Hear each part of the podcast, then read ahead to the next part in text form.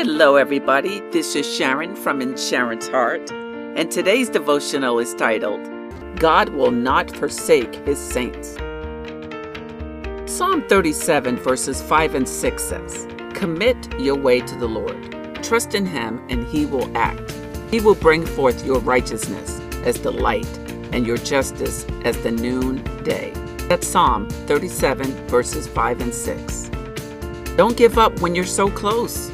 We have to roll during the good and the challenging times, the sweet and the bitter. That's life. And only the fittest survive to the fullest. We have to want more than living a mediocre, ho hum life, right? We should desire a great optimal life because God promises us the desires of our heart. Psalm 37, verse 4 says, When we delight in Him, He will delight in us. So it's up to us how we live and how much we are blessed with. When we aim high, we will go high as long as we're willing to climb. It's a decision God has given us to make.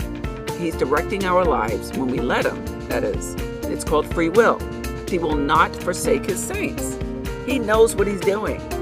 And when we let Him orchestrate His wonderful and awesome plan over our lives, then I believe greatness of some sort will come to us. We have to want it though.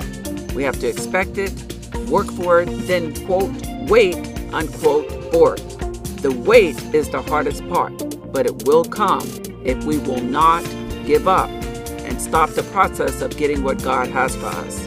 We have to continue on. Habakkuk 2, verse 3 says, A vision is for a future time. It describes the end, and it will be fulfilled. If it seems slow in coming, wait patiently, for it will surely take place. It will not be delayed. That's Habakkuk 2, verse 3. God will not forsake his saints because he remembers what he said. So be encouraged in that today. Be encouraged.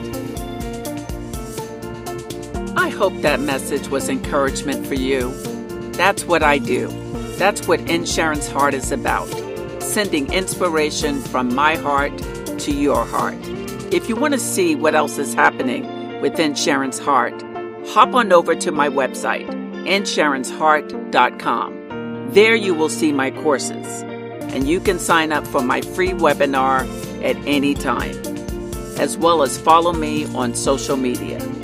Just look for In Sharon's Heart. Continue to be encouraged and take care of yourself.